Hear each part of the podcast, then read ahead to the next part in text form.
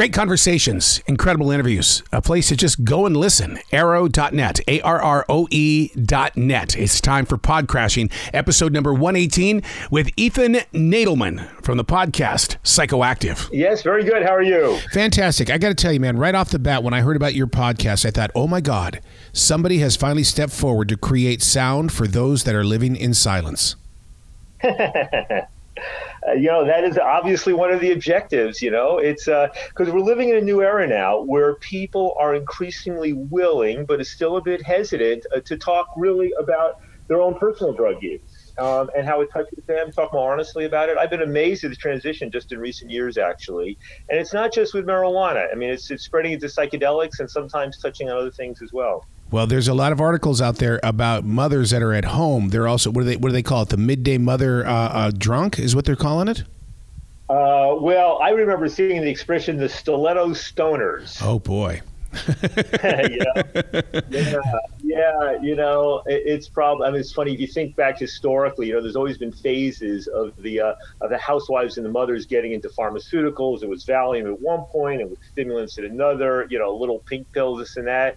And I think now, you know, marijuana is something that, you know, you see lots of uh, middle-class adults doing. And for some, it's a problem. For many others, it actually helps them function better. Well, it, it's it's one of those things where, I mean, it's it's like neighbors will whip out their, their, their little pipes and they'll start smoking it right there at, at gatherings. And I'm going, have we really gotten to that point? I, I thought smoking pot was supposed to be just kind of like a little thing you did on the side.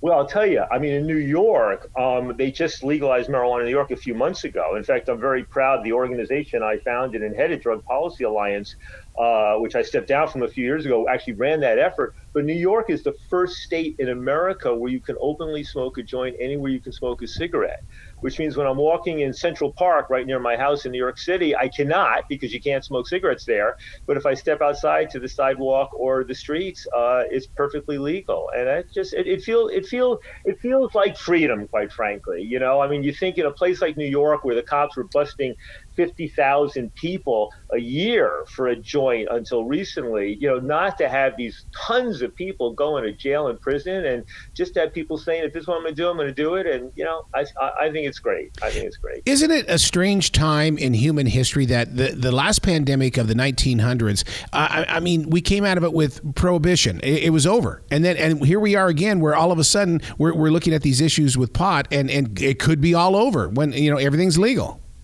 You know, it, it's, uh, it's a it's fascinating connection you make in that. I hadn't really thought about that from the uh, the influence, you know, the, the flu of one hundred years ago and alcohol prohibition.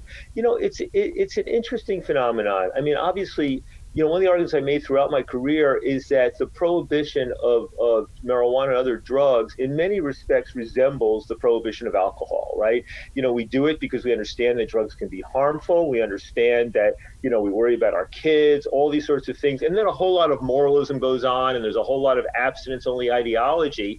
And so we prohibit these things, thinking that'll make the world a safer, better place for our kids and the workplaces and our families.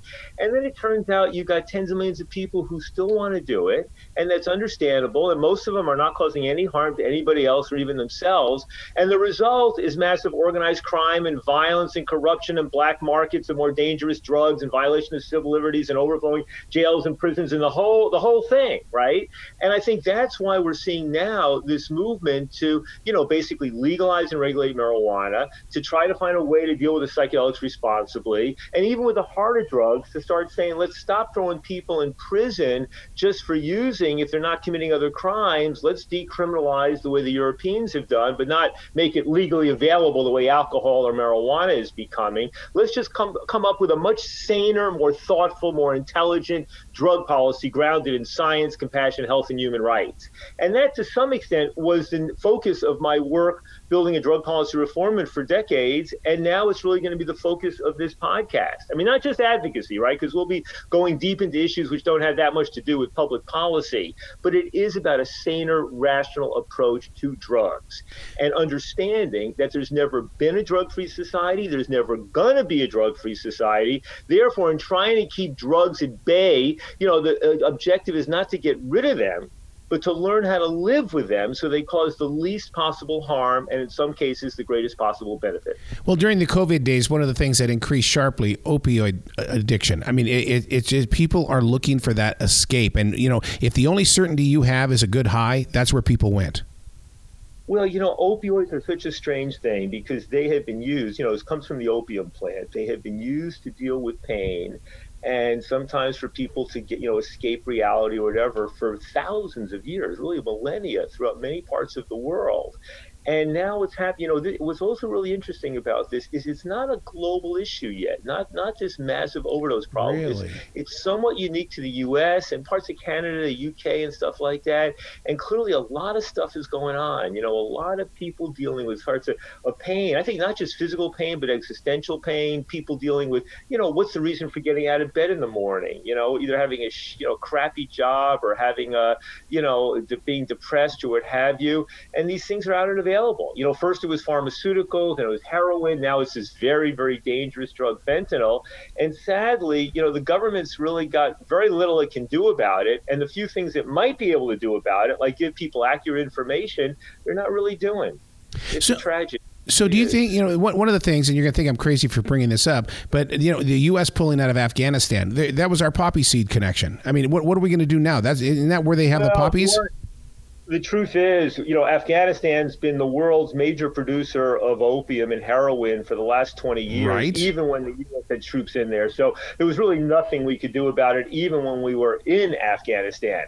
The other thing to realize is that Afghanistan provides most of the world's opium and heroin, but in America, we get it overwhelmingly from Mexico. What? And, so, and a few years back is Colombia. Yeah, yeah. We're Afghanistan. It's very rare to get heroin from Afghanistan in the U S. They supply Europe. They supply the, the Central Asia, you know, but when it comes to heroin, it's overwhelmingly coming from Mexico. The truth is, we've gotten at least a third of our heroin from Mexico for the last eighty years. Oh, my and there God. Were blips, there were little blips in Southeast Asia or Southwest Asia or Colombia became the major producers. But, but look, the fact of the matter is, if there were a market in America for ten times as much heroin as we're getting now, it could come in. I mean, Liz, you're, talk, you're talking about a few shipping containers could supply all the heroin consumed in America in a year. So, you know, if in fact there were ten times as many heroin, there's nothing you can do on the supply side. Dealing with the opioid issue is all about getting smart in terms of why people are using this and keeping them from getting started in the first place. And if they get started, keeping them from dying, right? right? right. I mean, one thing your audience needs to know is that if you're using opioids, whether you're using it legally with a doctor's recommendation or you're playing around with it or you're addicted to it, may be careful when it comes to mixing with other drugs, because most of what are called overdoses aren't because you took too much oxy or too much heroin. It's because you mixed it with alcohol, you mixed it with Valium-like drugs, benzodiazepines. Most people don't know this, but that's how a lot of young people are dying, because they wow. just don't have that basic information. Every reason why people should be tuning into your podcast at iHeartRadio, Psychoactive. Dude, you got to come back to this show in the future where we can spend a lot of time together, because I have so many questions, but I'm going to become a student of your podcast first, and then I'm coming back with, with a long list of questions. Sounds great. Sounds great. Thanks so much for having me. Well, you, I really appreciate it. You be brilliant today, okay, sir? Okay. You take care. Have a good one.